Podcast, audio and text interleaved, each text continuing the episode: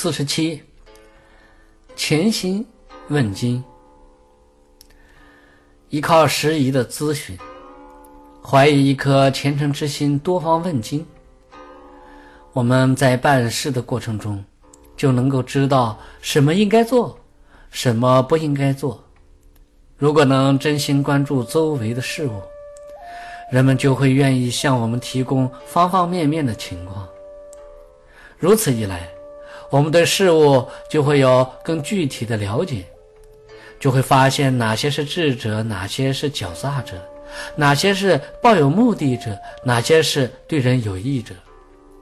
贤明的管理者能够接受各方面不同的意见，所以对周围事情能够了如指掌。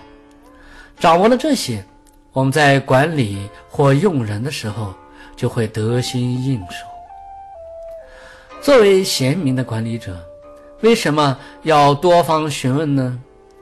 因为一个人的时间、精力和智慧毕竟有限，管理过程中，我们对每种人的情况并不能完全掌握。虽然自己是最终的抉择者，但是他人的意见对我们会有非常大的借鉴作用。通过对这些意见的综合分析。最后，才会做出正确的判断。能够掌握实际情况非常重要，因为如果知道实情，无论我们遇到任何事情，自己都知道应该以怎样的方式来处理。虽然大多数人都不能方方面面做到圆满，但作为一名贤明的管理者，只要不过分傲慢。多方面听取、接受人们的意见，尤其是智者所提供的宝贵意见，真正掌握了实际情况，就不会给自己的事业带来障碍。秦昭王是位礼贤下士的君王。有一次，秦昭王把范雎请到宫中请教道。寡人早该亲自来接受您的教导，正好赶上义渠国的急事，而且寡人每天要亲自给太后问安。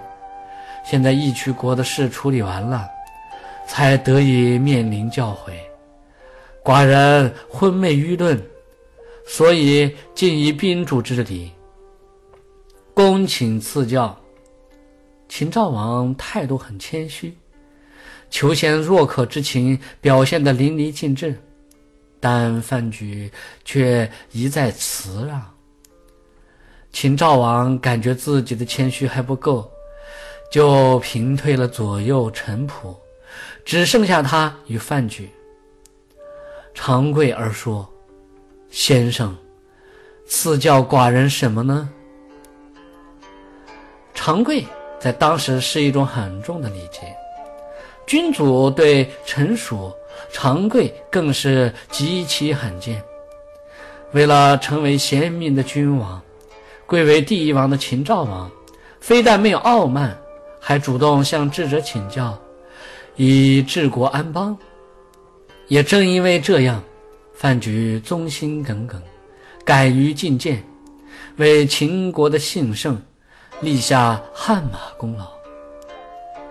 有些管理者在得到稍许名利时，就升起傲慢之心，认为自己很了不起，只看到眼前的利益，这时他的眼光就会变得非常的短浅，对大小事情也不会掌握的非常清楚，处理事情时就会出现种种纰漏。随着时间的迁移，最初仅有的那点智慧也终会被耗尽，到那时。这个团体会发生什么变化？能往哪个方向发展呢？可想而知。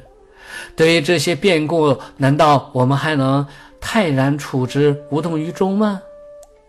贤明的管理者，通过直接或间接的方式，能够了解他人以什么样的方式来处事，面对各式人等，应该怎么对待？分析什么样的语言能适合不同的人？并通过许多人的语言行为，讨教到种种沟通技巧。当掌握这一切诀窍时，他就会以非常适合的方式对周围人产生一定的影响，因为他待人的方式让别人感觉到自己被认可了。那还有谁不信任他呢？